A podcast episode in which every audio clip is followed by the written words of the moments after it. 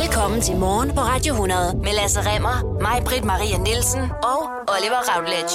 Ja, velkommen til podcasten Er det bedste fra morgen på Radio 100. Ja, hvis du bliver ved med at lytte, så kan du høre alt det sjoveste og klogeste, vi og vores gæster har sagt i den forgangne uge. Og der vil ikke være en eneste bebrejdelse for, at du ikke står tidligt op og hører det i stedet for.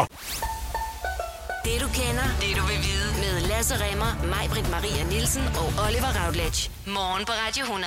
I godt huske, da vi fik at vide i påsken, at nu var der kraft med 84 forskellige pisserige husholdninger i Nordsjælland, der var blevet fanget i at have illegal arbejdskraft. Det var fem filippinske kvinder, der gjorde rent for alle pengene, som altså var mellem 100 og 120 kroner i timen. Ja, yeah, jeg var inde på Google Translate for at finde ud af, hvad rige svin hedder på filippinsk. Men det var lidt den stemning, der var. Det er den der lynchstemning. Mm. Lidt måske, som man har det, når man finder ud af, at der er to mennesker, der tilsammen kan lægge 200 millioner euros for at genopbygge Notre Dame. Så kunne man også blive rigtig sur over, at dem, der har allermest, de skal betale allermindst, fordi de ikke øhm, altså, som sådan hyrer nogen igennem en virksomhed, hvor de ved, at der bliver betalt skat, men måske bare hyrer øhm, nav, som kommer fra Filippinerne. Ikke? Ja, men det var værre med Notre Dame. Ikke mindst fordi den ene af de der milliardærer, der lagde 100 millioner euro, også er gift med Salma Hayek. Og set fra et maskulint synspunkt, synes jeg, det er lige dobbelt uretfærdighed. Ja. Så det gør dig faktisk vred, Anyway. at, at en så rig mand også skal have en så køn kone. Det er det. Det eneste, jeg kan tiltrække, er jo tindiggers. Det er det eneste, der gør folk, der. Tindiggers. Nå, Lasse. Ja. Men prøv at høre, du er godt i vej. Altså, du skal også giftes lige om lidt. Det er ligegyldigt for dig. Ja, mm. det er da derfor, jeg er så tyk. Men altså, hvad tror I, det skyldes? Tror I, det skyldes? Vi har jo sådan et godt borgmor her på morgenholdet, at man skal ikke forklare med ondskab, hvad man kan undskylde med dumhed. Godt sagt. Tror I, det er sådan, at disse husholdninger i Nordsjælland, i de rige kommuner, simpelthen bare ikke har vidst, at de her fem filippinske kvinder ikke havde øh, opholdstilladelse eller arbejdstilladelse? Tror I, det er ren dumhed, eller tror I, de har sagt, hehehe, vi vil bare ikke betale den fulde løn til en rengøringsassistent? Kunne det tænke sig det der med at google, hvad er egentlig reglerne, og hvordan går man igennem de korrekte kanaler og de, med de ordentlige procedurer, bare blevet sprunget over, og man tænker, nej, nej, men jeg snakker med sådan en privat formidler, som sagde, du kan da bare sende en billet til hende her, så kommer hun op, så kører jeg det bare sådan, som mm. I har lyst til. Hun skal jo bare mindst have det her om måneden. I det her bare... har jeg fået anbefalet af Victoria Ja. fra inde ved siden af. Ja. Ja. Er det sådan noget måske? Jamen det tror jeg, jeg kørte, øh, jeg har været så heldig at låne en bil, så jeg kørte en tur op langs øh, Strandvejen i weekenden. Og det vrimlede med hold nu op nogle kasser, der ligger deroppe af nogle kæmpe skudder af nogle hus lige ud til vandet, ikke? Ja. Hvor jeg tænker, at jeg var også nede og, og gå en tur langs havnen, det var så i Rungsted. Men altså, de folk, der er der, er jo de typer, der sådan... Jeg, jeg tror umiddelbart ikke, at de har styr på, hvordan og hvorledes må jeg have en filippinsk arbejder ansat. Jeg tror mere, at de er typer, der tænker, jeg vil gerne have et rent hjem, jeg kan få det til 120 kroner mm. i timen. Og så er det en filippiner, der Man gør kan det. også argumentere for, at det er folk, der har råd til at betale. Det er en rengøringsassistent 100 koster, ikke? Men Ja, nu fordi det der du, med at sige, du ved, du får et værelse og noget mad, og til gengæld skal du arbejde 30 timer om ugen for 4.000 kroner om måneden. Den virker altså også lige lidt loren. Jamen, det er jo au ikke? Det ved jeg godt, Og jeg det siger her- bare... Ja. Det her, det, det kan jo være, altså det, det er jo det, som man kigger i nu. Altså, hvad, altså Udlænding, Integrations- og Boligministeriet skal jo til at finde ud af, hvor mange af de her tidligere au pairs er der egentlig i Danmark? Hvor mange bor bare altså, under jorden, så at sige? Hvem er blevet hængende? Ja, præcis. Mm. Men der er også nogen, der kun kommer hertil for at sende penge hjem. Dem kender vi godt. Det eksisterer i alle mulige andre brancher også. Men du sagde før, Oliver, det der med, så får man ikke lige googlet, mm. fordi man lige skulle i bankboksen i stedet for, eller noget. Skal vi yde den service, at vi giver et hurtigt overblik over, hvordan er det, du må have folk ansat, hvis du har det, og hvad, hvad skal du selv yde, hvis du er arbejdstager fra et andet land? Det kunne vi da godt gøre. Mm-hmm. Min diamant, jeg faldt ned i øjnene, og så kunne jeg ikke se skærmen på min bærbar. eller ned i resten, og hvem skal jeg ansætte til at fiske den op? Ja. Det er sådan, at hvis man er øh, statsborger i Finland, Island, Norge eller Sverige, så må man med det samme, man kommer til Danmark, tage arbejde. Mm. Mm-hmm. Hvis man er statsborger i et EU-land, et EØS-land eller i Schweiz, så kan man begynde at arbejde med det samme, men herefter skal man så søge om et registreringsbevis. Og EØS er jo det her europæiske økonomiske samarbejdsområde. Man kan godt være et EØS-land nu, og så ikke være en del af EU. Det var fordi, det var noget, der blev stiftet mellem de 12 lande, der ratificerede EF dengang i 92. Ikke? Yes. Og øh, hvis man skal have en øh, opholds- og arbejdstilladelse, så er man altså ikke fra steder som Norden, Schweiz eller de før nævnte EU- eller EØS-lande. Det vil sige, at man skal have en særlig opholdstilladelse, hvis man altså ikke er fra Norden. Det var det, vi sagde før. Der var Finland, Island, Norge og Sverige. Og hvis man ikke var fra et EU-land. Mm. Og det, det her opholdstilladelse, det udmunder sig i et opholdskort, hvor det vil fremgå, om den her udlænding har ret til at arbejde. Og hvis man sidder og overvejer at få Nave til at gøre rent, så skal hun altså kunne fremvise det her opholdskort, hvor der skal stå øh, en dansk kode oppe i hjørnet. Man kan jo ikke få tænkt nogen, der kommer fra et fattigt land og lavet en aftale, som siger, ved du hvad, nu smutter jeg til Danmark, så gør du det næste gang, så sender jeg penge hjem. Så kan du tage, Ja. lad os sige, en sygeplejerske uddannelse på pengene, som strækker længere, for eksempel på Filippinerne. Men nu kommer det bare til at koste penge. Det. Men, men det skal også være på en måde, hvor altså... Øh, Det skal jo være på en måde, hvor man ikke undergraver andre brancher, ja. Og det skal være på en måde, hvor man kan forsvare, sådan her behandler vi folk, der tager arbejde i Danmark. Man skal have lov til at være man skal have lov til at arbejde her, og så skal man huske at rejse hjem igen, når man er færdig med det. Hørt. Så det er altså beskeden herfra. Man skal lige tjekke det. Et e-skattekort er ikke nok. En opholdstilladelse er ikke nok. Du skal vide, at hende, der gør rent hjemme hos dig, hun må arbejde her, og hun skal kunne fremvise en opholdstilladelse. Mm. Mm, sådan, sådan er det. Lasse Raymond, mm-hmm. du er jo en bedaget herre. Ja, jeg er gammel, ja. Det må ja. du godt sige. Nej, nej, det sagde jeg ikke. Jeg sagde, du var en bedaget herre. Ja, jeg er gammel. Kan man, hvis du kigger tilbage, al din livserfaring og alt, hvad du har prøvet op- og nedture og bekendtskaber osv., mm. kan man tale om, giver det mening, hvis man siger, at et menneske, mand eller kvinde, kan have haft for mange seksualpartnere igennem livet? Ikke som generelt udsagn, nej. Nej. nej. Men man kan godt sige det for nogen. Vi har jo alle sammen præferencer. Jeg tror, det er meget forskelligt, hvad det er, man leder efter. Jeg tror, der er nogle mennesker, som vil sige, det er da dejligt for dig, det er ikke noget for mig. Mm. Og det er jo en færre ting. Det er jo ligesom at sige, kan du godt lide en tidsmand i munden? Det er ikke så meget noget for mig. Held og lykke med det. Ha' det sjovt. Men altså, det er ikke sådan, Der at kan jeg godt lige lide at få et glas hvidvin først. der tager jeg lige et skridt tilbage og siger, øh, kan vi lige præsentere os selv? Vi skal lige have slægtsnavnet med. Ja. ja. Grunden til at spørge, det er jo, fordi vi skal snakke om ham her Storm, som er med i en programserie, der hedder Date Min Værste Side, mm. og det er DR3. Vi har tidligere haft lidt fat i nakken på dem, fordi vi synes måske, at de der værste sider, som de mennesker, der skal på date, de har valgt at få trykt på et cardboard, ikke helt er deres værste sider. Det er lidt jobsamtalen, ikke? Ja, det er lidt, Det jeg, var- er- jeg er for lojal. Jeg arbejder for meget. Jeg kan ikke finde ud af at gå hjem og sådan noget, ikke? Det var Anna, hvis værste side var, at hun ikke kunne blande under et kilo blandt selv slik, når hun Ja. var i en butik, ikke? Hvilket rent faktisk er en fordel. Ja. ja. Jeg pakker for meget tøj til en weekendtur. Det er bare, altså, på den måde er jeg bare fejlbarlig, ikke? Der er gået over et år siden, jeg sidst tjekkede dæktryk på min bil. Hold Mine bryster er for store til at kunne være en normal på. den, den slags ting. Men det her, det handler altså om Storm, og han har haft sex med 218 kvinder. Okay, og han op. leder jo altså efter kærligheden, så han, han regner nok med, at det skal være 219. Og så siger han, at det jo altså er en af hans værste sider. De andre to af hans værste sider er i øvrigt, at han tror på guden Odin, og at han, så kommer det lidt igen, ejer tre virksomheder. Altså fordi, er det noget... prøv at jeg gider fucking ikke på date med nogen, der ejer tre virksomheder. Fy for helvede, altså. Nej, det er lændesmerter, den på grund af min store penis. Det er nok en af mine værste. Så hold nu kæft, mand. Hold Prøv at nu hvis ikke du kan få fejret de der 1000 kroner sammen, så gider jeg aldrig se dig igen. Ja. Det er sådan, noget backhandet pral. Hold Jamen, nu det op er med det det, der. Også det, jeg leder efter kærligheden. Så har du ikke haft, nu siger jeg bare lige noget. Så har du altså ikke haft sex med 218 kvinder. Så leder du efter sex. Og det er fint, og det må du godt. Men det er sådan, når min datter siger, at jeg har børstet tænder, efter hun har stået på badeværelset i 15 sekunder. Nej, så har du ikke børstet grundigt nok. Så du, du mener, han har ikke let nok? Nej, jamen det er det, jeg siger. Måske du lige skal knalde 3., 4., 5., 6., 7., 8. gang, og så snakke lidt mellem samlejerne. Ja. Og så finde ud af, om det er noget, ikke? Husk lige at spørge til slægtsnavn. Det synes jeg. Men det, det er egentlig ikke sådan en form for altså, shaming-talk, det her. Det er mere sådan en...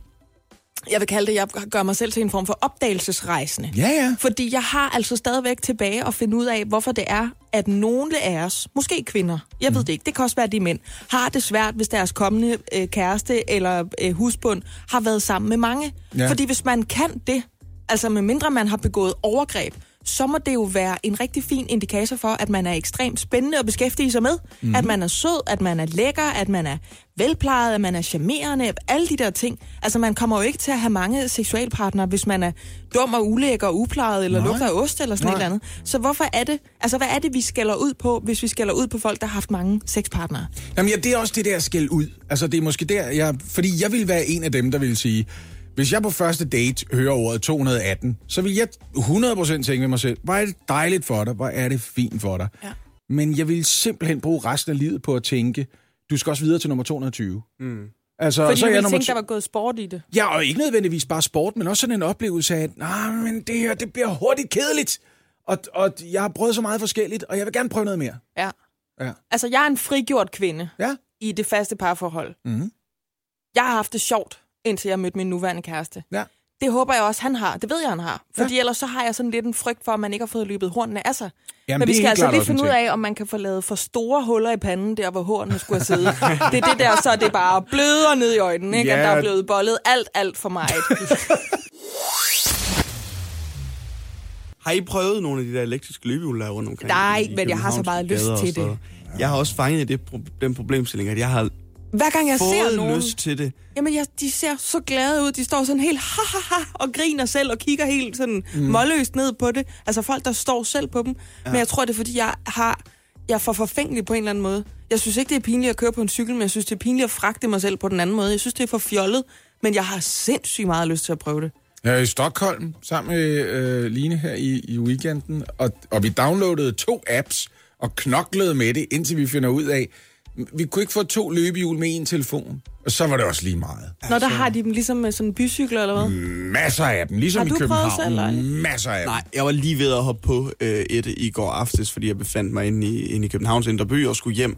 Øh, så tog jeg metroen i stedet for. Ja. Øh, jeg overvejede det i et godt stykke tid, men så var det det der med, at så skulle jeg til at downloade appen. Og Når man skal måske så bruge en skulle app, den, eller hvad? Ja, så skulle den have mine øh, dankortoplysninger og så. Det kunne jeg ikke lide. Altså, jeg ser flere og flere af det. Både altså, unge og, og også nogen, der sådan er lidt oppe i årene, og det går fandme stærkt, Det går stærkt. og de ser glade ud. Ja, det gør så. Ja. Øh, en af de ting, som man, ligesom var en fordel ved de her elektriske løbehjul, det var, at man sagde, jamen det er godt for miljøet at tage mm. det her elektriske løbehjul. Det er bedre, at du tager sådan et frem for at tage en bil. Der er jo nogen udstødning. Nej, nemlig. Øh, og det kører på el. Så var Det det, så bare, Lasse. Det kunne jeg lige fortælle jer der. at sidste år, så viste en analyse fra et tech-medie, der hedder Quartz, at de her udlejningsløbehjul i den amerikanske by Louisville overlevede i gennemsnittet 29 dage. Et andet medie, som hedder The Information, de har fået adgang til nogle dokumenter fra, øh, fra Bird. Det er en af verdens største udlejere af el-løbehjul. Det viser så, at øh, de her løbehjul de normalt kun bliver udskiftet i op til to måneder. Okay, det vil sige, de miljørigtige, miljørigtige løbehjul, de holder i gennemsnit halvanden måned, hvis Mm. vi skal placere et til stede mellem Kvarts og Birds undersøgelse. Ja, men nu er det så den, den, de mest populære, der er i Danmark, er det, der hedder Voy. Øh, de øh, siger, at deres løbehjul, de holder i to til tre måneder, på trods af, at Voys løbehjul er nøjagtigt de samme modeller, ja. Ja. som dem, som man finder i Louisville. Det er jo ikke engang en sæson, jo. Nej, det er det nemlig ikke. Det er da meget sjovt, det der Voy, er det ikke en spansk bøjning af, jeg kommer? Det, øh, øh, Det, det tror jeg. Jo, Ja, det lyder rigtigt. det giver da mening. Ja, ja. Jeg er på vej. Hej, hej. Ja. Sådan noget. Mm. Det er meget muligt, så giver det bedre mening i hvert fald. Ja. Ja. Men det her løbehjuls kort levetid, og de bruger strøm og batterier, som er tunge i klimaregnskabet, gør det svært at se, at de jo næsten skulle have nogen klimamæssige fordel overhovedet. Var det ikke lige det, vi havde op at vende i Bluff og Sky i går? At indtil videre, hvis man tager det samlede klimaregnskab med, så er der forskere, der mener, at en Tesla er dårligere for klimaet end en Mercedes 220D. Ikke mens den er på vejene, men når den skal laves, og i særdeleshed, når den skal bortskaffes. Når man lægger det hele sammen. Ja. Fra produktion til man skal skille sig af mm. med den. Jeg troede, det var der, så kunne man bare reparere det, men hvis det er batterierne, så er det noget møg. Præcis, og Jeppe Juhl, som er transportmedarbejder hos det økologiske råd, han øh, sætter det op Han hedder Jul til Ja, er efternavn. Han sætter ja. det op på, på en meget god måde. Han siger, at når vi er nede på en levetid på de her elløbehjul, på en to til tre måneder, hvor løbehjulet måske når at køre 500 km, så svarer miljøbelastning til, at man lige så godt kunne køre i en halvanden tons tung elbil, hvor der vel at mærke er plads til fem personer. Ej. Det er jo åndssvagt. Det er lidt ligesom, når vi sorterer vores skrald, og så finder vi ud af, at det bliver alligevel alle sammen blandet sammen ude på... øh, Ja, nemlig. Ja, eller når man hører, hvis du tager en lærerspose i stedet for en plastikpose, så skal du bruge den sådan noget en milliard gange, Ja, før det går op. præcis. Kommer aldrig til ud. Men altså, hvis det så kun er 29 dage, lad os tage det, for eksempel som der er i Louisville, og et elløbehjul kun når at køre 200 km, så er klimabelastningen så stor, man lige så godt bare kunne købe en dieselbil. Prøv at høre, det er jo det her, der gør, at man bliver helt modløs i hele den der klimadiskussion. Ja. At man får hele tiden noget at vide, hvor man tænker, nu tror jeg, jeg gør det bedre, så gør man det værre, og så tænker man, så spiser jeg bare gulerødder for alle pengene, og så siger ja. de, men de er blevet importeret fra Bulgarien Ja, og kørt herop med diesellastbiler, men så skal jeg heller ikke have nogen gulerødder. Du skal faktisk ligge på alle fire ude på Lars Tønskeds mark og selv hive de danske roer op med tænderne, før du ikke forurener. Eller, Nej, ikke altså... bruge hænderne i hvert fald, det er helt sikkert. Nej. Så kommer du sikkert også til at ødelægge. Ja, ja, dem har du importeret ned for enden af dine arme. Ja, Niels, øh, Niels E. Bjerrum, han er fra Socialdemokratiet, han sidder i teknik- og miljøudvalget i, øh, i Københavns Kommune. Han siger, jeg synes, man skal forbyde kørsel med elektrisk løbehjul, så vi kan få de her firmaer ud af byen. Jeg er ligeglad med, om folk de kører rundt med løbehjul på den jyske hede eller på en mark på Fyn, men vi har ikke plads til dem i København.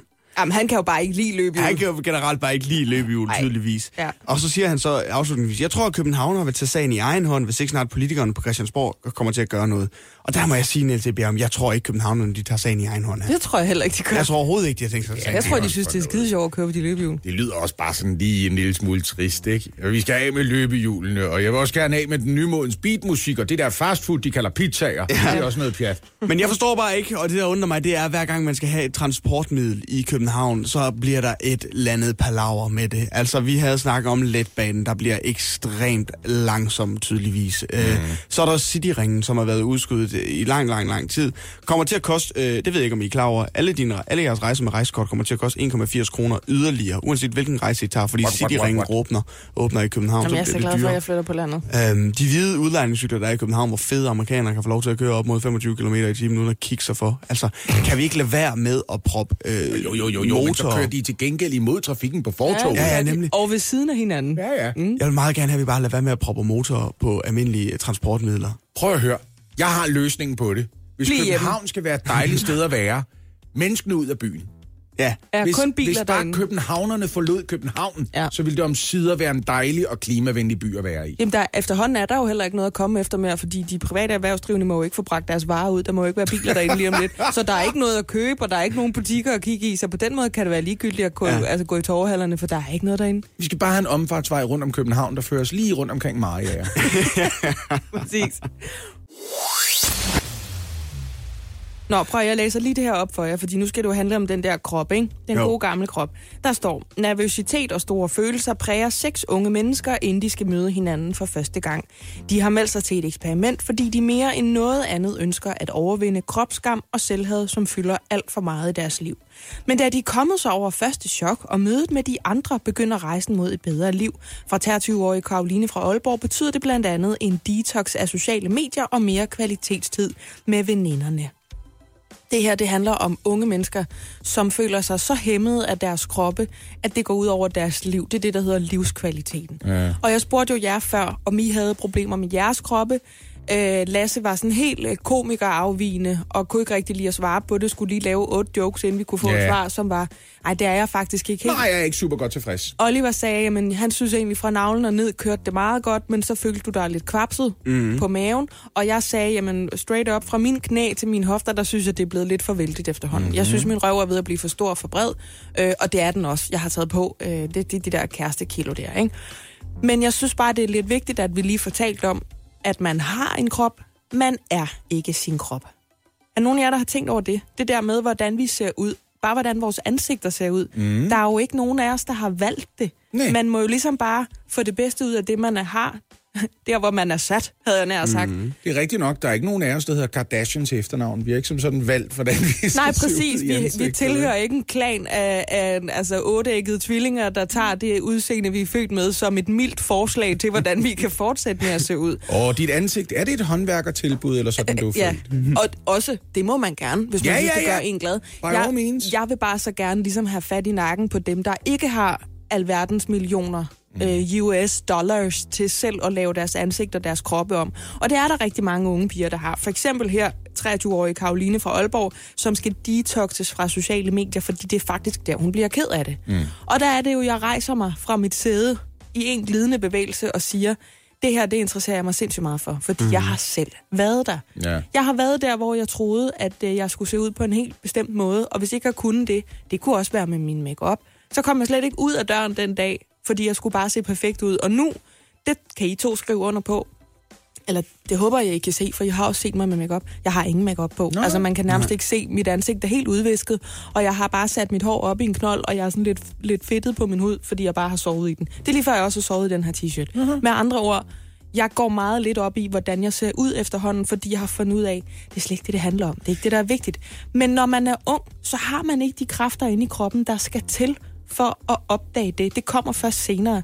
Så hvad kan vi sige til de her unge mennesker? Særligt kvinderne, som jeg jo virkelig har et hjerte for, hvis de går rundt og ikke kan lide den måde, de ser ud på. Hvad kan vi sige til dem?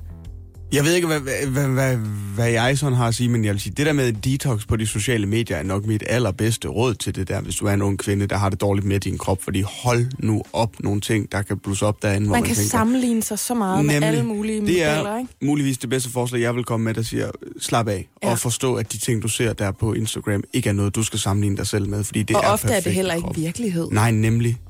Og super us- usundt at bruge de der 20'ere, hvor ens krop egentlig er spændstigere og sundere, end den nogensinde bliver, på at gå og, hade forestille sig, at man først bliver glad den dag, man har en krop, der ikke er ens egen. Ja. Mm. Det æder med med dumt. Jeg havde jo en fraværsprocent i idræt på 66, og det var lavt sat. Det var kun fordi idrætslæreren kom til at krydse mig alligevel en gang imellem. og det havde ikke kun noget at gøre med, at jeg ikke kunne lide idræt, fordi jeg var dårlig til det. havde med også noget at gøre med det der fællesbad. Når man vejer 65 Ej, ja. kilo og en meter og 83, og føler sig lidt bleg og ranglet og bumset, og ikke kan finde ud af, hvor man skal placere sin arm i forhold til sin overkrop og så videre, Ja. så ender man bare med at tænke, det gider jeg ikke. Det eneste, jeg får med hjem for det her, det er fodvorter. Det er ikke engang sådan, at, at jeg får et bedre kondital eller Nej. noget som helst. Jeg holder mig bare væk fra det. Forestillingen om i hvert fald, at det ikke er noget, som bekymrer generelt, når man er ung, det, det tror jeg sgu, det, det tror jeg er en illusion, og jeg tror heller ikke kun det sociale medier. Dem havde vi jo ikke noget af dengang. Hvad skulle Nej, jeg er være påvirket af idolplakater i Vi Unge, eller sådan noget? Det er jo bare... Jeg tror bare, det, det jeg tror, er- det er meget nemt i den der, lige den der vækstfase af indlejre en eller anden form for selvhed eller en voldsom kritik over sig Absolut, selv. ikke? men, men det er et bål. Altså, det er benzin, ja, ja. hvis, hvis, selv, 100%. hvis selve tvivlen der øh, af kroppen, Ja. ja. øh, som er en form for bål, øh, så er sociale medier benzinen. Og jeg er altså lige nødt til at trådte lidt i min egen forfattertrompet og sige, at jeg har altså skrevet en bog, der blandt andet handlede lige præcis om det her, som jeg synes, hvis man sidder derude og har det dårligt med den der numse, så vil jeg næsten garantere, at hvis man lige, den hedder Søsterskriftet i øvrigt, min bog, der er blandt andet noget, der hedder Kropskriftet i den bog, og den handler lige præcis om det her. Og jeg har nærmest lyst til at sende den til de her unge kvinder, mm. fordi jeg har brugt stort set alle mine 20'ere på at være ked af, hvordan jeg ser ud, eller så ud, og det, det handlede meget af mit liv om. Og lige pludselig så gik det over, både fordi jeg blev voksen, men også fordi jeg satte mig ned og blev så super eddikestinkende træt af hele tiden at tænke på, hvordan jeg så ud. Så det er sådan noget her, jeg interesserer mig rigtig meget for. Jeg interesserer mig rigtig knald meget for, hvordan unge kvinder har det med sig selv, fordi jeg synes, del med godt nok, der er mange af dem, der har det skidt. I en ny rapport konkluderer Institut for Menneskerettigheder, at folkeskoler underretter syv gange så ofte som muslimske friskoler, når man sammenligner skoler, hvor forældrenes indkomstprofil er den samme. Og med underretning, der er det jo altså de her trivselsforhold, som man har en særlig underretningspligt i relation til, hvis det omhandler vold, seksuelle overgreb, misbrug eller ringe sundhedsmæssige forhold i et barns hjem eller mistanke om samme. Vores rapport peger på, at der er en markant underrapportering på de muslimske friskoler. Det betyder, at vi er bange for, at der er børn, som ikke får den hjælp, de har brug for. Og det siger altså Maria Ventegodt, som er ligebehandlingschef i Institut for Menneskerettigheder. Og hende havde vi egentlig glædet os til at have med på en telefon nu, men hun har simpelthen ikke lyst til at tage den, når vi ringer. Og derfor, Lasse Remmer, vil jeg nu interviewe dig. Nej, men det bliver så Nej, dejligt. det vil jeg ikke. Men jeg synes, vi to, altså det vi havde tænkt os at spørge Maria Ventegodt om, det er jo, er der en forskellig opfattelse af, hvordan børn skal opdrages? Øh, har det, der hedder barnets tag, videre rammer, hvis man har en muslimsk baggrund eller en kulturel forståelse inden for et muslimsk miljø? Er det noget, vi overhovedet skal stikke vores øh, hvide næser ned i? Skal vi være bekymrede? Og hvad kan vi gøre? Men når man læser den her artikel på Information, som er den artikel, vi har holdt os til, så er der faktisk også nogle bud på, hvad det kan skyldes. Ja, altså meget af det her, det kommer jo sådan, som det udlægges af informationen af, at Danmarks Radio undersøgte, hvor øh, stor indberetningsfrekvensen var på friskoler kontra folkeskoler tilbage i 2017. Men det er jo sådan en mindre formel undersøgelse, og så er man altså gået i dybden med det for Institut for Menneskerettigheders vedkommende og kommet frem til, at øh, per 100 elever indberettes der cirka 6,5 gang på folkeskoler og under 1 gang per 100 elever øh, på muslimske friskoler. Men når man så kigger på, hvad der i øvrigt er tal i den her øh, øh, rapport, så lægger jeg sådan også lige mærke til et tredje tal, ja. Som fortæller, at på ikke-muslimske friskoler, der er indberetningsfrekvensen 2,7 gange per 100 elever. Det er altså tre gange så høje, øh, tre gange så meget som på muslimske friskoler, men det er under halvdelen af, hvad det er på folkeskoler. Ja. Så jeg tænker, her er en ting, man måske på lægemandsplan vil prøve at rense de her tal for, ikke? Kunne det tænkes, at det friskoler er til fælles, det er, at de er afhængige af, at øh, der er elever, som øh, betaler nogle skolepenge, og så bliver man måske lidt mere forsigtig med, i hvilket omfang man behandler forældre og elever på en måde, så de holder op med at gå på skolen. Mens på folkeskolen, der er man ikke på samme måde afhængig af, at eleverne bliver hængende. Så der kan man lidt mere frit sige, der er et problem herover. Det er da en teori i hvert fald. Noget andet, jeg også tænker på, det er, jamen, hvis man kan konstatere, at der er så stor en forskel her, altså syv gange mere eller mindre, det er jo alligevel noget, der er til at tage at føle på. Åh oh, ja. Kunne man så ikke også lige så vel sige, jamen, der er en tendens til i den danske folkeskole, at man indrapporterer den mindste brud? Altså, kunne man ikke også vende den om, så det behøver ikke nødvendigvis at være en historie om underrapportering? Det kunne vel også være en historie om overrapportering? Det kunne 100% måske også være, være en ting. Jeg Men- tror, man skulle have nogle talfolk til at kigge på den ting, men når, men når indberetningsfrekvensen selv på ikke-muslimske friskoler er tre gange så høj, som den er på muslimske friskoler, så tænker man også, så der er sgu alligevel nok en forskel, ikke? Og der blev faktisk fremlagt en del tal øhm, for undersøgelser for forskellige sociale vilkår tilbage i 2017, som også afslørede fra Socialforskningsinstituttet for eksempel, øhm, at der bliver revset mere øh, i ikke-etnisk danske familier. Altså, der er en større øh, tilbøjelighed til at øh, bruge korporlig afstraffelse mm. i forhold til børn. Og en af forklaringerne den, dengang fra Socialforskningsinstituttet, det var, hvis du kommer fra en kulturel baggrund, hvor det er fuldstændig legitimt og udbredt nærmest at sige, prøv at høre, du ikke kan opføre dig, som du gerne vil have, så får du en sandal i hovedet. Ja. Så er det ikke sådan, at man lige pludselig fra den ene dag til den anden holder op med det, fordi man krydser en landegrænse og ankommer til en kultur, hvor vi i over 20 år har sagt, det må du faktisk ikke. Men hvis man kigger ned i artiklen, så kan man også se, at en af budene på, hvorfor dette kan være, øh, også handler om, at man har en tendens til måske, at det her, det klarer vi lige indbyrdes. Ja. At man øh, som ny borger i det her land, eller måske i hvert fald bare ny i sin kulturelle forståelse af, hvad vil det sige at have børn i det Mhm. her land, hvad vil det sige at være en del af skolekulturen i det her land, at så har man ikke nødvendigvis de varmeste følelser for staten, og man føler ikke nødvendigvis, det er dem, der kan gøre det bedste job, hvis det handler om at få børnene tilbage på ret kurs, eller få deres forældre tilbage på ret kurs. Det er jo sådan en ret udbredt ting i religiøse kulturer, kan man sige. Mm. Altså, det Vi kender, man, det kender man også fra sådan kristne, jeg har nær sagt sekter, det er man godt klar over for Jehovas vidner, for eksempel. Der er sådan tilbøjelighed til at sige, den holder vi lige øh, blandt os. Ja. Men også for eksempel hos Scientology, der ikke har noget med at gøre med hverken islam eller kristendom eller jødedom eller noget som helst, er der også lidt en tilbøjelighed til, den tager vi lige inden for sektens fire vægge. Ja. Og det er sådan, vi kommer til at gøre det. Så det kunne være tredje ben forklaringsmæssigt. Kan det være, at der overrapporteres lidt, at man er bange for ikke at overholde indberetningspligten og hellere gøre det en gang for meget end en gang for lidt i folkeskoler? Kunne det tænkes, at der generelt på friskoler er en tilbøjelighed til, at man tænker, ah, vi skal heller ikke ryste båden for meget. Det kan være, at forældregruppen begynder at blive lidt nervøse for, hvor meget vi kigger dem over skulderen. Mm-hmm. Lige pludselig har vi ikke nogen elever, og derfor ikke er jo dem, en der skole betaler. længere.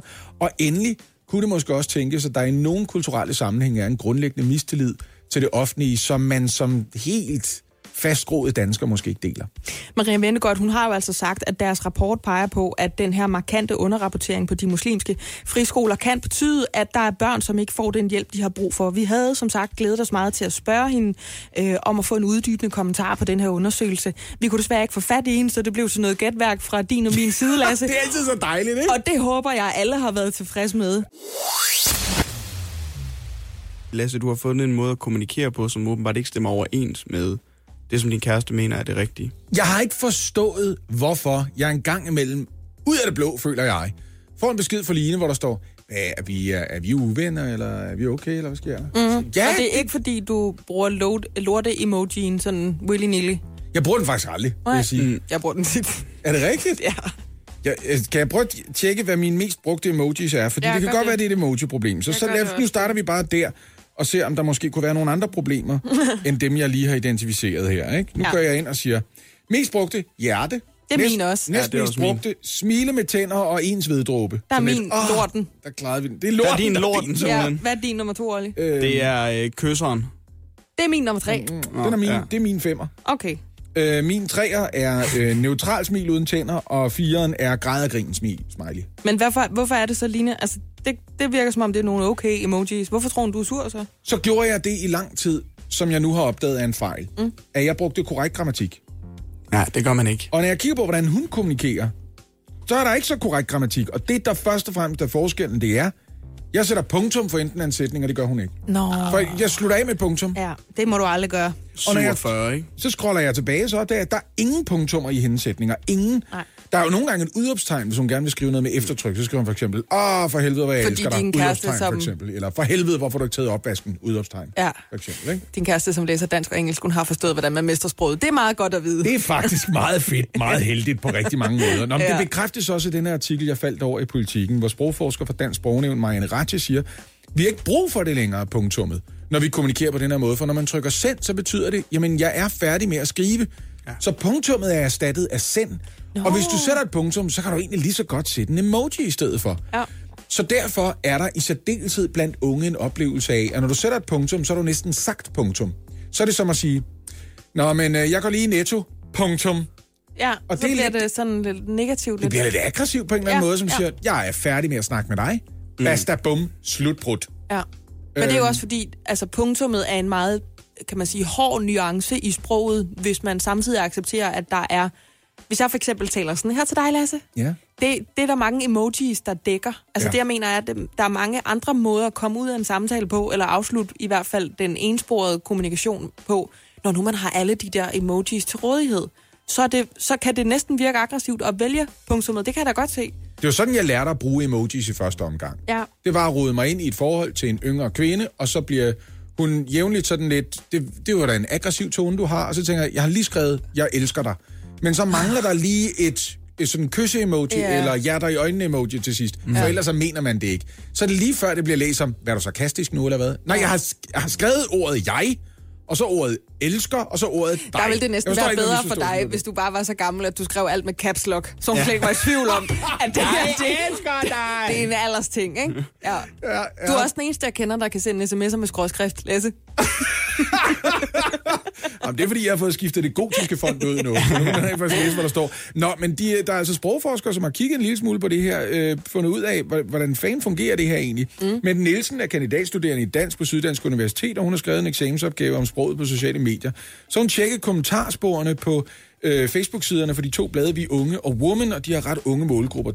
12-17 ja. år henholdsvis øh, 18-35 unge, år i kvinder, ikke? Ja. Så har fundet ud af, at 12 procent af indlæggene på Vi Unges Facebook-side bliver afsluttet med et punktum, og 70 procent bliver øh, afsluttet uden sluttegn. På Womans Facebook-side 14 procent, punktum, 60 procent bliver afsluttet med en emoji i stedet for. Mm.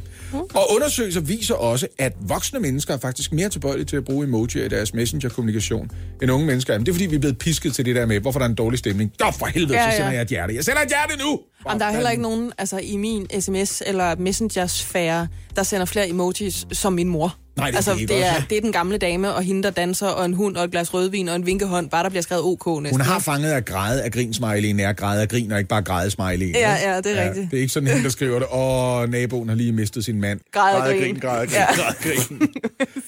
Men sådan noget kan godt forekomme. Jeg Ja. tror også, jeg bruger nogle emojis forkert, og der er nogen, jeg stadig ikke forstår. Jeg forstår ikke den der smiley, der vender på hovedet. Nej, Hvad betyder det?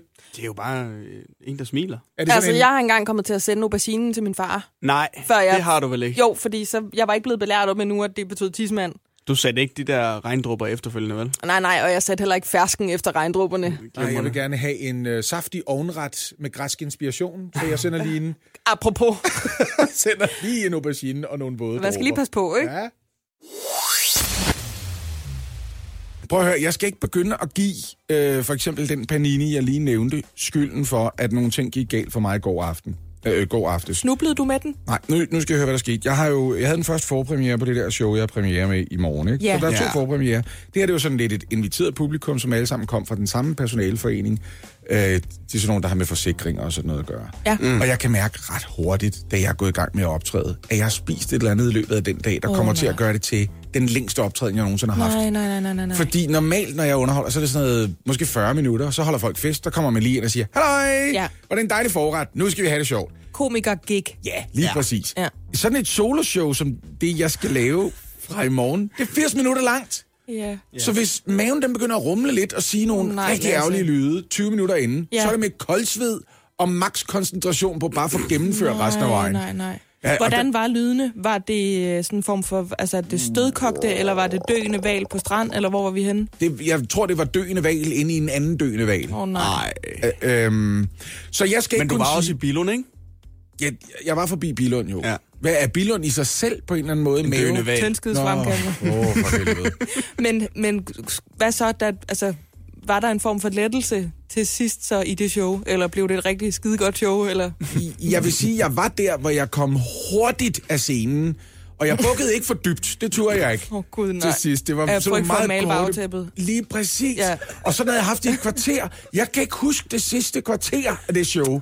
Jeg kan ikke huske det. Nej. Alt, hvad jeg kan huske, det var, det her, det kan blive legendarisk på alle de værste måder, det her. Ja. Hvis, fordi den eneste Hej, anden... Dybvad. Ja, den eneste anden Men man mulighed- kan jo heller ikke huske sine replikker, hvis man kun kan tænke på at stramme numsehullet sammen, så ikke man skider på gulvet. Tak skal du have, Ja, Maj, det- for det var sådan, jeg havde det bare. Og jeg kan ikke sige, hvor det her det kom fra.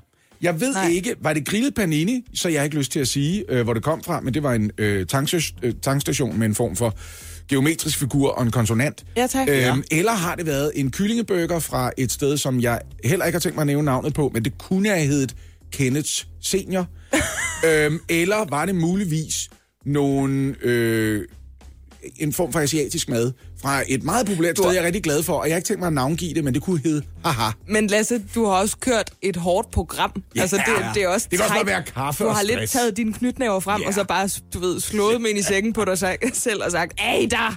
Så nu er jeg altså på en streng diæt af præventiv Imodium fra nu af, for Ja. det skal aldrig ske igen. Vil du ever. ikke love mig, at hvis du føler trang til det herinde, eller mm. du på et tidspunkt skal rejse dig op og bukke, eller et eller andet, Ja, så skynder du dig lige ud, inden det bliver til bimmelum herinde. det, det skal jeg Det nok. er jo en sammentrækning, du har lært mig. Jeg At har hvis, lært hvis det bliver langt og tyndt og ærgerligt, så er det jo ikke bummelum, og det var heller ikke tis, der er bimmelim, men så var det bimmelum. ja, det er, det er det, man slås med. Ja. Jeg havde det bedre cirka 40 minutter senere.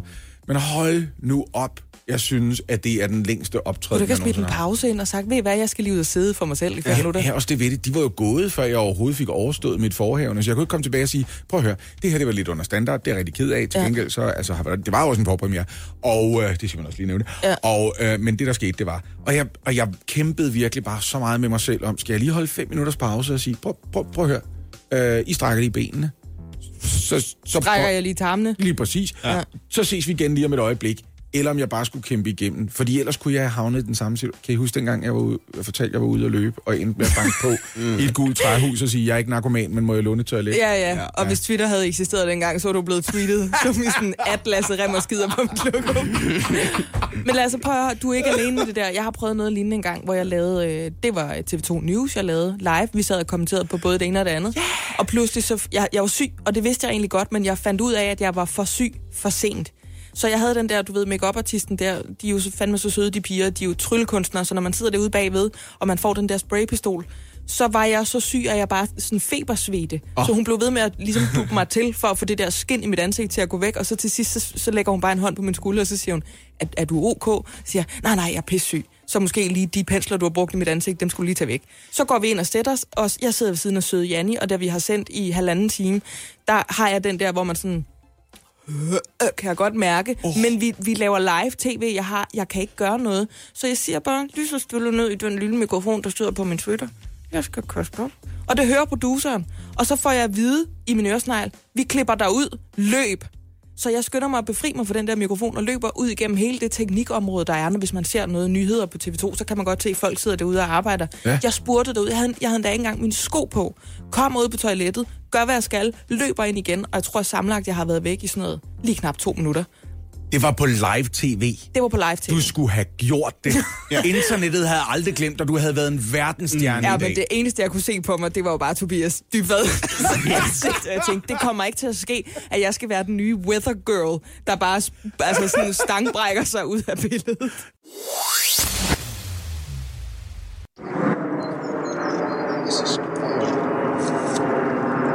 Hvad søren er det? Er det... Det, Er det et fly? Nej, det er Emil Stabil. det er lyden af Danmark, Oliver. Ah, Jo, jo. Du troede, det var et fly, men det var det slet ikke. Det var er det lyden af brødrene. Ellehammer, der har bygget et ordentligt fly nu, eller hvad? Jamen ved du hvad? Det er jo det her Lyden af Danmark, som er et projekt under forskningens døgn. Det blev mm. skudt afsted i går, og selveste kronprinsessen Mary, hun lavede den allerførste optagelse, og hendes det var lyden af fly i luften og pressefotografer.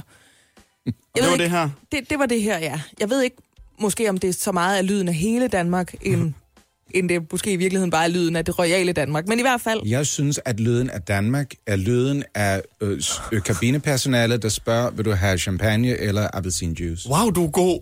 det var sindssygt godt. kan du lave resten af den her lille snak, vi skal have, som Mary? Nej, det kan jeg Også fordi du er meget...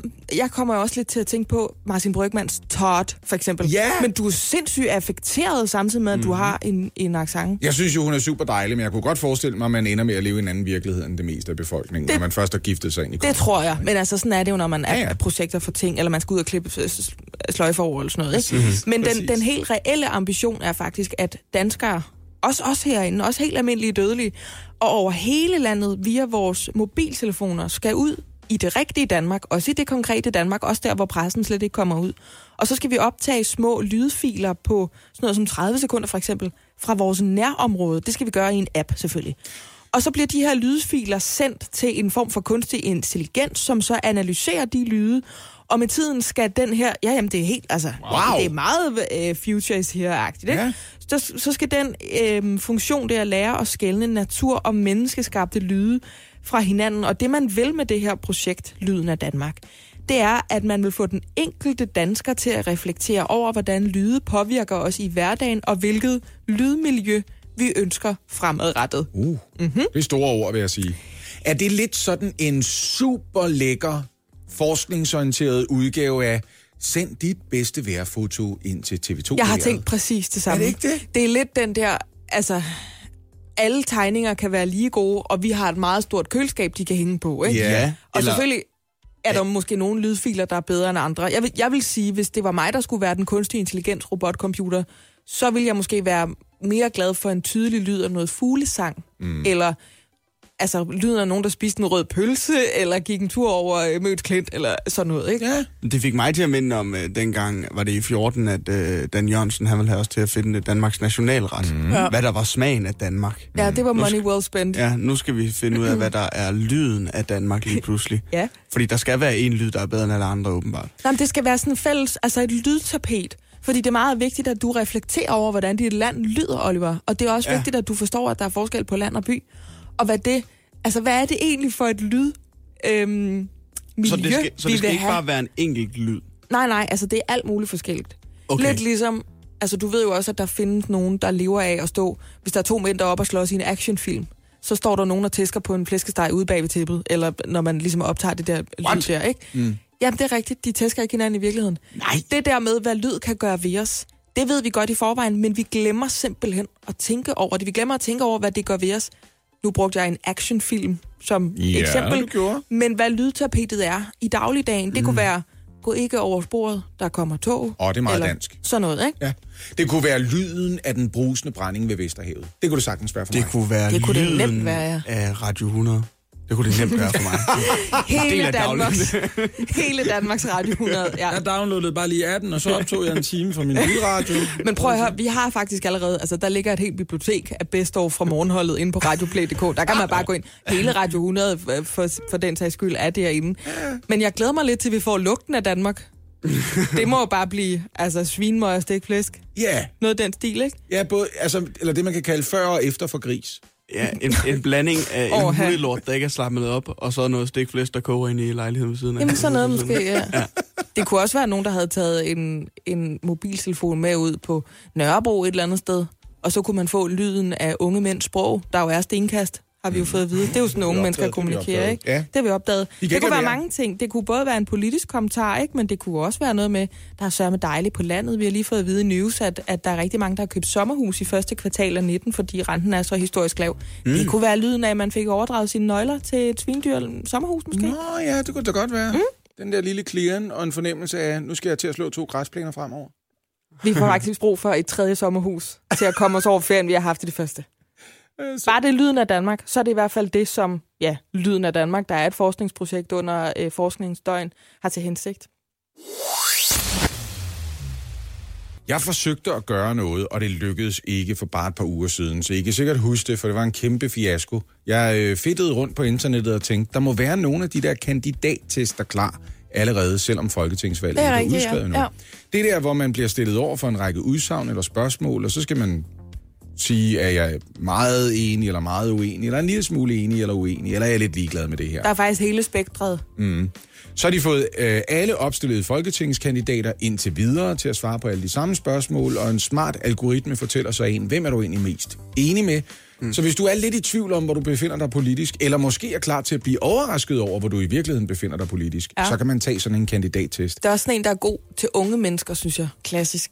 Det er sådan noget, Mhm. mm-hmm. førstegerne lige bliver introduceret til. Måske allerede 9. klasserne, 8. klasserne eller sådan noget. Så man siger, der. Ja. der er noget demokrati, noget repræsentativt demokrati. Det bliver du rigtig glad for en dag. Indtil du rigtig ved noget om hele verden eller om samfundet, så prøv du lige den her. Og så kan man sige, gud, jeg er jo socialdemokrat, eller noget, der er værre, ikke? Problemet på det tidspunkt, det var bare, at der var ikke rigtig nogen af de sider, der plejer at tilbyde en kandidattest, der havde den nye kandidattest klar. De havde måske stadigvæk den liggende fra 2015, eller fra nogle af de mindre valg, sådan noget kommunal, kommunalvalg. Og det, Det kunne være, ja. Jeg kunne Ja. ikke finde det. Og nu, er- nu er det altså øh, nu er de begyndt at poppe op rundt omkring Berlinske på kandidat, Berlinske.dk, FV19, øhm, har lige øh, lagt deres kandidattest op, og så kan man altså gå ind og svare på 20 udsagn, hvor man kan erklære sig fra helt uenig til helt enig, og når man har gjort det, så skal man også lige svare på, synes jeg egentlig, at det her emne, det er mere over i den ligegyldige ende, eller er det over i vigtig, vigtig? Det Altså her? politisk Ja. ja. emne. Ja. Ja, altså hvad vejer tungest for dig? Fordi det er ikke bare et spørgsmål om, hvor placerer du dig? Det er også et spørgsmål om, synes du, det er vigtigt, at Danmark får afskaffet forsvarsforbeholdet, for eksempel, Ja. i vores EU-aftale? Eller som tilfældet er med det spørgsmål, jeg er i gang med at svare på nu, synes du, at flere forældre bør vælge en privatskole frem for en folkeskole til deres børn? Uanset hvad jeg svarer der, der vil jeg personligt for eksempel sige, det er lidt over til den ligegyldige side, for jeg synes fandme, det er en vild ting at blande sig i, hvad Jeg andre også lige til at forældre sige, de skal gøre. det ikke? tror jeg slet ikke, jeg skal blande mig i. Så kan man bare trykke næste spørgsmål. Det er nemlig det, sådan, hvad synes du andre forældre skal gøre med deres børn? Det ved jeg sgu da ikke, men Nej. jeg kunne da godt have en mening om det. Ja. Nå, men hvad sker der så, hvis man ikke har nogen mening om noget som helst? Eller man i hvert fald er sådan Ah, lidt ja. både og med det hele. Den der er god en, hvor man lige svarer ligegyldigt til det hele. Jeg svarer bare Ja, hverken hvem er man så eller enig med? ja. alle 20 spørgsmål eller udsagn. Mm-hmm. Der har jeg været inde og svare hverken eller, når jeg bliver spurgt, om jeg er enig eller uenig Som i... jo bare betyder næste. Ja, det er i virkeligheden det, ikke? Det Ja. er det her. Men så har jeg også været inde og svare, og det er hverken ligegyldigt eller vigtigt for mig. Det er sådan lige i midten, det her. Ja. Det er sådan, jeg har det med det. Og det er jo altså udsagn som kontanthjælpsloftet skal fjernes, og der bør lovgives som samtykke i forbindelse med sex. Enig eller uenig? Skal vi have sænket indkomstskatterne? Enig eller uenig? Er der kommet ting. nogle kandidater op, som er enige med dig i din ligegyldighed? Ja. Jeg kan fortælle Okay. dig, at I, det er der i allerhøjeste ja. grad. Og de er overraskende enige med mig i, at så vigtigt er der faktisk ikke noget, der er. Eller også bare, at så er tingene altså også så nuanceret, at det kan jeg da ikke svare på på den måde. Og det er dejligt at vide. Det er fandme ærgerligt at ryge den der ligegyldighedsbunken, fordi der kommer også sådan en, det der skide sjove screenshot, hver gang vi har et valg, ikke? Ja, Som ja, er lige præcis. nogen, der simpelthen ikke er konsekvente nok eller tydelige nok i deres holdninger. Så de har sådan en, jamen der er jo altid to sider af en sag. Ja, det er der, fru folketingskandidat, men ikke når man skal være med i sådan et her valg. Det er faktisk også lidt det der tilfældet. Jeg, vi, altså jeg sagde så, Nå, så stemmer jeg lige i Københavns Storkreds. Nu placerer vi os lige midt i storbyen, ikke? Ja. Fordi der er jo forskel på, hvor man... Altså, man kan ikke stemme på, hvem man vil. Vel? Man kan kun stemme på dem, der opstiller Ja, i ja, det er jo geografisk betinget. Yes. 79 procent enig med Socialdemokraternes Simon Simonsen. Åh, oh, ham Simonsen. kender jeg. Gør du det? Ja. Jeg er næsten, altså det er jo sådan noget næsten 100 procent enig, og jeg har sagt, at det er hverken eller til det hele. Ja. Det er vi meget enige om, mig og Simon, viser det sig. Jamen, han, godt, øh, prøv at, han er så skidesød en mand, og han kan faktisk godt lide at snakke om alting. Så på en eller anden måde, så giver det meget god mening, at det er ham, fordi han kan altid se en sag fra to sider. Mm. Og det synes jeg egentlig også er meget rart. Altså, det plejede at være lidt en ting, jeg Han er ikke det glad her. for det der. Han kan ikke lide, at det er ham, der kommer frem, hvis man bare sætter sig i midten hele tiden. Det kan jeg garantere dig. Men nu hvor jeg kender ham, vil jeg da gerne prøve at tage det i forsvar. Det kunne godt være, at jeg lige skulle tage den for et par andre store kreds. For eksempel gør den, jeg selv kan stemme i. Det var Ja, ja, prøv egentlig være det meget fedt lige at gøre det, men det gør jeg lige en gang. Så kan man være aktiv sofavælger. Bare være ligeglad med det hele, og så se, om der er en sofa-politiker også. Det er det kvalificerede ligeglade kryds, Ja, du sætter præcis. så, ikke? Hvor du Ja. ligesom siger, "Nå, men jeg sætter kryds ved den, jeg tror gør mindst skade og er mest klar til at arbejde bare med alle de jamen, prøv, andre. jeg er skam sulten, jeg kan bare ikke lide menukortet. Nej, nej, nej, nej, men jeg skal da have noget ned alligevel. Ja. ikke? I mandags udkom en ny dokumentar fra DR Sporten. I dokumentaren Svømmestjerner under overfladen, der følger man konsekvenserne af de kontroversielle metoder, som der blev brugt i toppen af dansk elitesvømning efter ansættelsen af australieren Mark Reagan. Mark Reagan han blev ansat i 2003 og var udsat til at være manden, der skulle løfte de danske svømmere til det allerhøjeste niveau. Og på overfladen, jamen, så lykkedes den her mission altså også helt fint, men med succes i bassinet, så fulgte så også en særdeles kontant stil. Ifølge Jeanette Ottesen og flere af de øvrige svømmere, så blev ansættelsen af Mark Reagan starten på en tid, hvor nedværdigende kommentarer, uforudsigelig adfærd og spiseforstyrrelser blev en del af hverdagen. Og en af de danske svømmere, som har haft Mark Reagan som træner, det er Lotte Friis. Godmorgen, Lotte Friis. Godmorgen. Lotte Friis, du siger, at Mark Reagan han havde stor andel i din bronzemedalje, som du altså vandt ved OL i 2008, og deler ikke helt det samme billede af Mark Reagan som din tidligere svømmekollega. Hvad var din opfattelse af Mark Reagan som træner? Jamen, for mig, der var det en, en træner, der ligesom prøvede at, eller lykkedes med at løfte mit niveau, og ligesom få mig ud af den her dansker mentalitetsboble, som, som jeg nok, altså som jeg kan tilbage på, kan se, at jeg befandt mig i. Og, øh, og, og det er jeg ham dybt taknemmelig for. En af hans metoder, som Mark Reagan brugte, Lotte Friis, det var blandt andet de her offentlige vejninger til træninger, hvor alle ligesom kom op af bassinet og kiggede på, mens man blev vejet. Noget, som jeg synes lyder ubehageligt. Kan du prøve at forklare, hvordan det her det, det foregik? Jamen altså, som, som jeg ser det, så synes jeg jo ikke, det er en offentlig vejning, fordi det var, at vi mødte ind til træning, øh, og inden vi, vi skulle træne, der skulle vi veje os, øh, for at han kunne se, at vi holdt den vægt, der nu var, var passende for en svømmer, ligesom derfor alle mulige andre elitesportsfolk, og det var jo ikke sådan, man stod, og så fik jeg vide, når Lotte vejer xx antal kilo. Nej, nej, vi kom, og så fordi vi jo altid kom samtidig, så stod vi jo i kø øh, for at blive varet.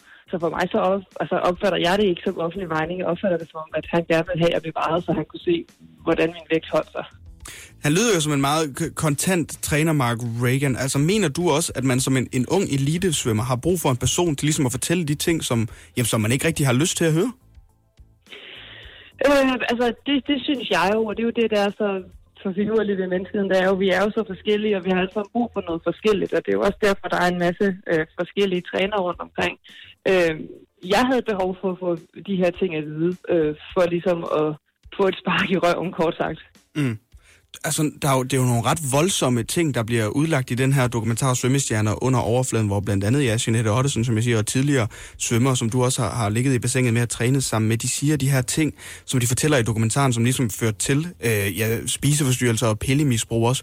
Men du har jo ikke selv øh, oplevet det på samme måde, Lotte Friis. Øh, tror du på dine tidligere øh, svømmekollegaer, når, når de siger de her ting? Jamen altså for dem er det jo en opfattelse af, at han har været på den måde. Og, og, og igen det der med, at vi er jo alle sammen forskellige, og vi reagerer forskelligt på, på alting. Øhm, jeg har jo bare trives under, under de her træningsmetoder. Øh, og føler ikke selv, at jeg har ar på sjælen, eller ser tilbage på, på den her tid som, som noget nedværdigende eller ondt.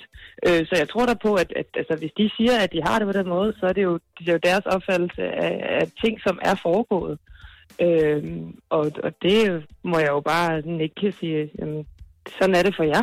Sådan er det øh, ikke for mig. Men hvordan har du det med, at, at svømmer, som du har trænet med og lægge i vandet sammen med, de har haft de her oplevelser, som de siger? Det har jeg det overhovedet ikke godt med. Altså, det, det, er jo, det er jo gør rigtig ondt, at, at svømmer, som jeg har været tæt på, og, og mennesker, som jeg, altså, jeg har været tæt på, har haft det på den her måde. Øh, specielt når jeg synes, at det har været det, det bedste system, og jeg synes, at de har været nogle fantastiske trænere. Hvad kan man gøre, Lotte Friis, for, for at komme det her problem til livs, tror du? Er der en løsning, som, som ligesom kan sige, okay, nu, nu bliver, det er hårdt i dansk elitesvømning, men, men er der en løsning, hvor man kan komme det her problem til livs på? Jeg, jeg ved det ikke. Øh, jeg tror også, det er svært for mig at sige, at det er et problem, fordi jeg jo netop har været så glad for det. Så jeg tror, det er rigtig svært for mig at sige, at der, der er noget, der skal løses. Selvfølgelig så skal en træner måske øh, kigge på den individuelle person, og så prøve at tilrettelægge sin, sin kommunikation derefter. Men det ved vi jo selv, hvor svært det er, når man bare skal kommunikere med, med mennesker andre steder. At man kan jo ikke, altså, man kan jo ikke ændre sin kommunikation alt efter, hvem det er, man, øh, man snakker med helt på den måde. Øh, når du ligger i en gruppe på, på 15 mennesker, der kan du jo ikke øh, kommunikere på forskellige måder. Men, men jeg, jeg tror, det bliver svært, og jeg, jeg er glad for, at det ikke er mig, der skal, skal prøve at finde ud af, hvordan man stadig får resultater, men, øh, men undgår sådan nogle her ting i fremtiden. Vi håber, at der kommer en løsning på det her problem i hvert fald. Tidligere dansk topsvømmer og medlem af Sportens Hall of Fame, Lotte Friis, tusind tak for din tid her til morgen. Det var så lidt. Nej, det er fordi, vi snakker om, om de gule veste, fordi det er i min optik lige så, øhm, snart lige så irriterende et ord, som Brexit er, når det her i hvert fald handler om europæisk storpolitik. Ja, det bliver ved ved. Ja, de har været på gaden øh, siden, øh, hver lørdag siden slutningen af sidste år, de gule veste. Det er altså i Frankrig. Og dengang der drog de på gaderne på grund af en særlig skat, som Emmanuel Macron han vil indføre på benzin. Mm. Og senest så de på gaden i lørdag for at bekæmpe den her forskel, der var mellem rig og fattig i landet på baggrund af, at der var rigtig mange, øh, eller rigtig mange, der var nogle rigmænd i Frederikshavn. Eller i, I Frankrig, der havde doneret penge, der havde doneret penge til, øh, til det her Notre Dame, ikke? da det brændte ned. eller Ja, gen- fordi hvorfor havde de så mange penge, når nu de andre ikke havde nogen af den ja. der fordelingsfornemmelse der, ikke? Og den der oprindelige ting med benzinen, der er jo noget rigtigt i, at flade afgifter på forbrug rammer de lavest lønnede hårdest. Mm. Sådan er det jo også hjemme, ikke? Flere af de her øh, demonstrationer, de har været voldsomme, de har ført til dødsfald, og øh, først så forsøgte Macron altså at berolige folk ved at tilbyde investeringer og lempelser på omkring 10 milliarder euro, men det hjalp ikke noget som helst. Det fortsætter, fortsætter, fortsætter mm. hver lørdag. Ja. Men i går så holdt Emmanuel Macron altså en længe ventet tale til nationen. Han skulle have holdt den i sidste uge, han skulle have holdt den cirka en time øh, efter, at den her øh, brand på Notre Dame, den Ja, det er brød ud. rigtigt. Men så blev den udskudt. Ja. Og i den her tale, der kom han altså med nogle konkrete forslag til de borgere, som har følt sig nødsaget til at demonstrere for at blive hørt. Han siger, at han vil sænke skatterne for mellemindkomster og lade folkepensionen følge inflationen i landet. Mm. Det er da nye toner. Så vil han gøre borgerforslagets vej til parlamentet nemmere, som reglerne er nu. Så skal der 6 millioner underskrifter til, før det franske parlament de skal forholde sig til et borgerforslag. Wow. 6 Må lige millioner! indskyde, det danske dito er 50.000. Ja, nemlig. Altså. Øh, Og igen for oversæt, i Danmark, der ville det svare til en 550-600.000 underskrifter, Ja. ja. man skulle samle for at, at kunne få Folketinget til at tage stilling til noget. Så vil han så også sætte en stopper for lukninger af skoler og hospitaler i resten af sin embedsperiode, særligt for imødekommende beboerne i Frankrigs yderområder. Mm. Så nu kan man se, nu har han sådan lidt ligesom kommet med i hvert fald tre ting, øh, sådan konkrete ting, som der skal gøre, at de gule veste i hvert fald skulle blive lidt gladere. Men hvad skal arbejderklassen så finde sig i? Han forventer i hvert fald, at de stopper alt den her ballade. Ja. Og så har det jo selvfølgelig også en pris, når man indfører sådan nogle, øh, hvad skal man sige, nogle nye tiltag. Noget for noget. Franskmændene, de skal arbejde længere, end de går på pension. Nå ja. Der, det, det er for at veje op for den gennemsnitlige levealder. Den stiger i, Dan, i, i Frankrig. Oh. Så er det sådan lidt Ma- Macrons resonemang, at jamen, så skal I arbejde længere. Det er det samme med tilbagetrækningsreformen her, ikke? Præcis. Ja. Så på samme pressemøde, der sagde han så også, at han simpelthen ikke fortryder noget af den politik, han har ført siden Nej. 2017. Nå ja, men så skal man nok stoppe de mennesker, der ne synes, at magten er arrogant. Ikke? Altså, det, ja. det er lige der, man sætter ind og siger, no regrets, Majesti Tøfting. Ja. Jeg skulle lige til at sige, det, Macron han har jo tatoveret på brystet sådan en bue, je ne regrette rien. Det er lidt... Der skulle måske have stået, je regrette en petit peu. Ja, en smule her der. Lidt Ja. har da.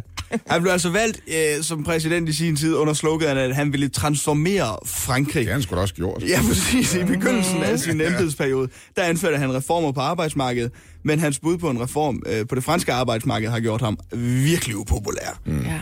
Uh, siden uh, han, han blev indsat, der er hans opbakning altså også faldet en del. Der er kun 24 procents opbakning til ham fra den franske befolkning, som det ser lige nu. Hvis Det er, jo det, det er jo det, man risikerer, når man kommer og siger, jeg er en reformpræsident. Altså, de fleste vælgere tænker, han kommer til at gøre det federe for mig. Ja. Og, og når man så oplever, det er ikke så meget federe for mig, for reformer, de skaber forandring, og forandring, der ligger man især mærke til de ting, der er ufede, ikke? Jo. Så er det da klart, der er nogle mennesker, der tænker, nej, nej, jeg troede, jeg var en af dem, der skulle have også. Jamen, det er sådan lidt ligesom, når vi snakker om det der med netop tilbagetrækning herhjemme. Altså, ja. tror jeg, alle dem, der sidder og har ondt i håndledene, det kommer nok til at til gode se mig. Mm. Og så får man vendt sig om og siger, gud nej, der står 100 mennesker foran mig, eller bag mm. mig i køen også, som også har det på den her måde. Og det kan sagtens være, at man har rigtig ondt i håndleden, og så kan det jo være, at man for alvor begynder at tænke, jo jo, men I er jo begyndt at interessere sig for folk, som Ja. har virkelig ondt i kroppen efter et langt arbejdsliv, Ja. og jeg kan stadig ikke få lov til at gå på pension. Det sætter jo bare en federe streg under en oplevelse af uretfærdighed. Ikke? Absolut, ja. Jeg glæder mig i hvert fald til at følge med i, om det her øh, tiltag, der kommer nu, det sætter en stopper for de gule veste. Fordi altså, man er jo også hver gang, der er sket noget nyt i Brexit, siddet der og tænkt, yes, sådan der, nu er der kommet en løsning. Vi er der op til flere gange siddet også vi... og tænkt, fedt, yes, så slipper vi for Jamen, at vi stoppede også på et tidspunkt. Det var det, vi var nødt Altså, til at holde op, fordi der var sådan noget tre måneder i løbet af to måneder, hvor vi sagde, nu er, er det nu nu, er den enige. Ja. Og det kan hun melde ud, og så sker der ikke en skid. Det er sådan noget, ulven kommer med Ja, refleksvæske og, væske og, øh, og tea time. Altså, det, man gider bare ikke mere, man stopper med at høre efter på et. Men det kan være, at vi skal tælle efter i forhold til de gule veste, fordi nu er det i hvert fald første gang, vi tænker, nu stopper det. Ja. Og lad os så se, hvad der egentlig sker. får de Ikke en tre skid. forsøg. Tillykke! Tillykke! Det synes jeg, vi skal sige til øhm, Johan Smidt Nielsen, som jo øh, i går kunne meddele, at hun tiltræder øh, stillingen som generalsekretær for Red Barnet i Danmark, efter valget er afholdt. Vi Glæden af jordens gæst i dag. Det er så dejligt, og ved den øh, samme lejlighed, der takker hun øh, et bredt spektrum af politiske samarbejdspartnere igennem en lang politisk karriere. Ja. Man har et rotationsprincip i enhedslisten, som indebærer, at når man har siddet i Folketinget i sammenlagt syv år, så kan man ikke genopstille til det næste valg. De vil gerne have, at der er friske kræfter inden, når man ikke kan blive levebrødspolitiker. Det kan der øh, være Det kan være meget. ganske udmærket. Det synes jeg, der er mange fine ting at sige om. Ja. Det kan jeg egentlig godt lide. Der kan også være nogle fine ting at sige om at oparbejde nogle, øh, noget netværk og noget erfaring med at være politiker. Så Ja. jeg synes egentlig, at der er argumenter for begge sider. Mm. Tillykke med det. Øh, nu er det også så heldigt, at Johannes Schmidt Nielsen aldrig nogensinde har været minister, men højst har været politisk ordfører. Man arbejder jo ikke med øh, partiformænd og partiforkvinder Ja, det tror man ikke i på. enhedslisten. Nej, det gør man ikke. For enhedslisten har nogle ret øh, stærke idéer om det der med at skifte direkte til vellønnede stillinger ude, øh, uden for politik. Jamen, jeg, altså, jeg har fundet noget tekst her fra Enhedslistens hjemmeside, mm. og overskriften den hedder problematiske dobbeltroller. Ja. Og nu læser jeg jo bare op, altså det er jo deres egne ord det her. Mm. Ikke? Når en politiker siger farvel til Christiansborg som arbejdsplads, betyder det langt fra, at karrieren er slut. For mange politikere er arbejdet på Christiansborg springbræt til stillinger i det private erhvervsliv som chefer, konsulenter eller lobbyister. Enhedslisten finder det dybt problematisk, at politiske og private interesser blandes sammen, både mens politikerne stadig er i Folketinget og bagefter. Oh. Tillykke! Tillykke igen! Men prøv at høre, så må vi jo bare forstå, oh. måske skulle vi allerede forstå det, dengang man købte øh, en skidedyr villa lidt uden for København. Ja. At så var planerne om at ekspropriere vores allesammens private ejendom nok aflyst. På samme måde tror jeg måske, at revolutionen er ved at være en lille smule aflyst. Jeg er sikker på, at Johannes Mendelsen hun har kæmpet med næb og klør for ikke at komme til at modtage 1,2 millioner kroner i årsløn. for det er jo ikke det, enhedslisten rigtig tror på. Nej. De tror jo ikke på de der kæmpe store lønninger. Det er jo simpelthen det er jo den der ulighed i samfundet. Men hun har været nødt til at bøje sig i støvet, fordi hvis man tager et lobbyistjob, eller hvis man tager øh, et holdningsorienteret job, der har politiske ender, så er det bare vigtigt, at man er på den rigtige ende af godhedsskalaen. Fordi det her, det er jo det gode job til 1,2 millioner kroner. Det var det samme, der skete for et par år siden i en forstand, hvor Morten Kabel, tidligere øh, bygge- og miljøborgmester i øh, Københavns Kommune... Det var ham, der ikke ville have biler inde i byen, men han ville godt have en meget dyr ministerbil selv. Ja, øh, det fandt han ud af, det var faktisk rigtig praktisk for ham, fordi der var meget arbejde, der kun kunne lade sig gøre, hvis han havde adgang til en bil. Men det var han ville- særskilt for Morten Kabel. Det gælder ikke alle os andre. Vi kan bare cykle. Det er klart. Ja. Ja. Jamen, altså, det er jo fordi, han har et job, der kræver det, skal man huske på. Ja, ikke? ja, Øh, I modsætning til andre mennesker. Mm. Nå, men ved den lejlighed, der skrev han jo til det, der hedder Copenhagen Nice Design Company, som er et firma med kontorer over hele verden, og de arbejder med cykelkultur og byplanlægning, og hans opgave var i en vis forstand som vicedirektør og lobbyist at fremme cyklismen Ja. omkring. Ja, ja. Og han beholdt også sit eftervederlag. Det diskuterede man ret intenst i enhedslisten på det tidspunkt, at han egentlig havde dobbeltløn. Ja. Altså det der, hvor man lige har nogle penge til at komme ud og komme i gang med et Ja, arbejdsliv, efter man afbryder sin politiske karriere. Ja. Øhm, Det er meget problematisk. må jeg også lige sige, altså Pelle Dragsted fra Enhedslisten, han har for eksempel præciseret på Facebook i forbindelse med folk, der siger, hvad, hvad er nu det her for noget? Var det ikke det, I var imod? Så mm. han sagt, nej, nej, nej, jo, eller nej, men jo, men for ministre. Ja. Altså, de, de, men det er Og det har vi jo aldrig været. Og det, det er dejligt ved det, det er at sige, og by the way, vi har ikke nogen planer om, at vi nogensinde skal sidde i regeringen. Så, Så vi må godt. nogensinde. Men ministerne Ja. fra de andre partier, dybt problematisk. Men det er det dem, der, der dem, de er andre. altså skide irriterende ved at have principper, ikke? Vi har ja. sagt det før, nu siger vi det igen her på morgenholdet. De kommer og bider ind i røven altid. Ja, det er derfor, jeg ikke har nogen principper overhovedet. Tilliden til politikerne er simpelthen i bund. Når man er leder, så er det noget, man skal tage hånd om, og derfor bør politikerne gå i gang med de bagvedliggende årsager. Et forslag kunne være, at vi starter med erhvervserfaring. Nogenlunde sådan skriver Tine Thysen i et debatindlæg forleden hos Finans.dk, og vi har hende igennem på en telefon lige nu. Godmorgen, Tine Thysen. Godmorgen. Øh, du er jo direktør og medlem af regeringens iværksætterpanel, og du synes altså, det er nødvendigt, at øh, danske politikere, måske især ministerne, de har noget mere erhvervserfaring. Hvorfor er det nødvendigt? Det er det, fordi at, øh, at det, det er jo landets vigtigste job, når man sidder inde øh, på Christiansborg og skal tage nogle beslutninger. Og de beslutninger, de berører jo os alle sammen. Og lige nu er vi desværre i en situation, hvor at de fleste danskere føler, at de beslutninger, der bliver taget, øh, der har man ikke forstået konsekvenserne ude i den virkelige verden. Og det gør jo, at befolkningens tillid til politikerne bliver, bliver lav. Og det er et problem for demokratiet, når den bliver det. Så det skal man gøre noget ved. Men man kunne jo sige, at nogle af de erfaringer, borgerne gør sig, de høstes også uden for arbejdsmarkedet. Skal den oplevelse ikke også repræsenteres øh, i Folketinget? Jo, det er klart, der er ikke nogen komplicerede problemer, som har helt enkle øh, løsninger. Og erhvervserfaring er jo heller ikke nogen hellig gral. Øh, men, men det er en vigtig komponent. Det vi i virkeligheden søger er jo livskundskab, men det kan man jo ikke måle på.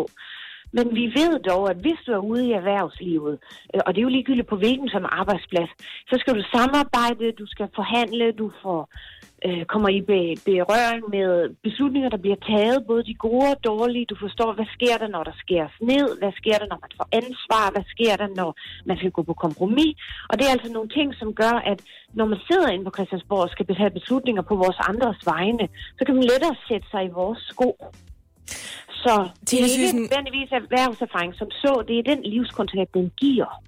Jeg synes, øh, at det ofte er sådan, at de mennesker, der ender med øh, at være vores ministre, eller i hvert fald at være repræsenteret i Folketinget, det er mennesker, som fra meget ung alder har været interesseret i samfundet og i politik, og derfor har de beskæftiget sig rigtig meget med det. Er du ikke bange for, at det kommer til at påvirke den her altså, øh, lige indstrømning for alle, den, de demokratiske rettigheder til at blande sig i politik, hvis man først skal ud og bruge syv år på at oparbejde en erhvervserfaring, og så må man melde sig? Altså, piller du ikke med det her forslag lidt for meget i øh, den lige adgang for alle, der kunne have lyst til at komme på tinge? Nej, det synes jeg ikke, fordi jeg synes, at, øh, at alle har jo stadigvæk mulighed for at komme med. Altså, man kan relativt hurtigt faktisk få syv års erhvervserfaring. Selv startede jeg som Ja, det tager syv år. 19-årig, ikke? Og jeg ville så jo som 26-årig have kunne sidde i Folketinget. Og, og det mener jeg ikke er, er en sen alder. Så kunne jeg have siddet der i resten af mit liv.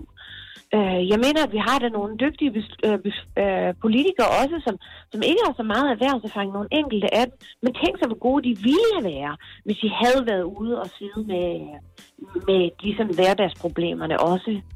Altså nu er ministerne jo nogen, der udpeges af statsministeren, når regeringen skal sammensættes. Men for resten af Folketingets vedkommende, der kan man jo sige, det er jo et krav, vi kan stille, når vi går ind i stemmeboksen og sætter vores kryds. Vi simpelthen bare vælge de politikere fra, som vi ikke synes er erfarne nok.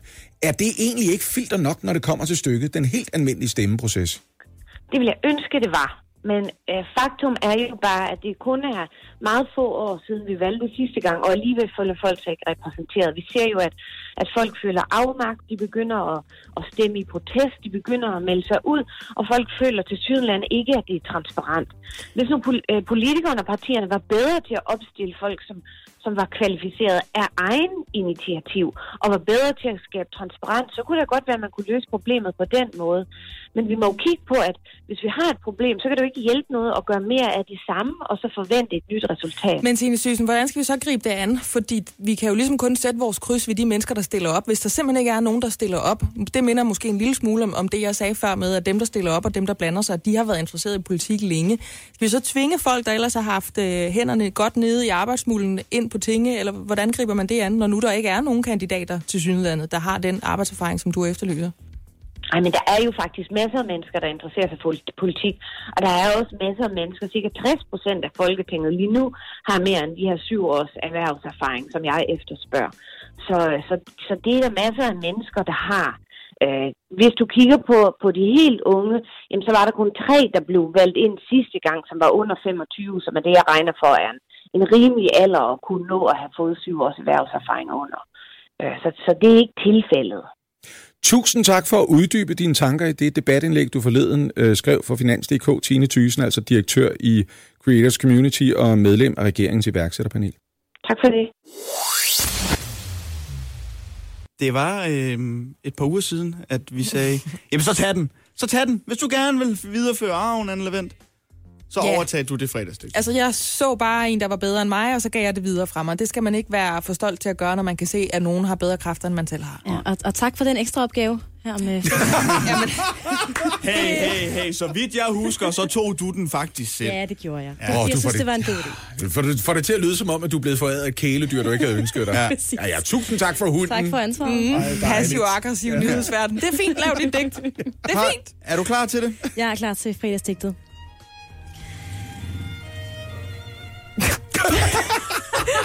Det var altså en udstødning. det var ikke en brud. Harley Davidson, der lige kørte forbi ude Det var ikke en del af digtet. Det var, det var en bil uden lydpotte. Ja, vi er også ude i sovebyerne. Kom så, Anne. Man ved, at ugen er ved at være færdig, når hende nyhedsverden tager ordet og forsøger at lyde ihærdig. Men her er det helt åbenlyst, at jeg ikke har nok erhvervserfaring. Ikke engang syv år, du ved. Det kan være en forklaring.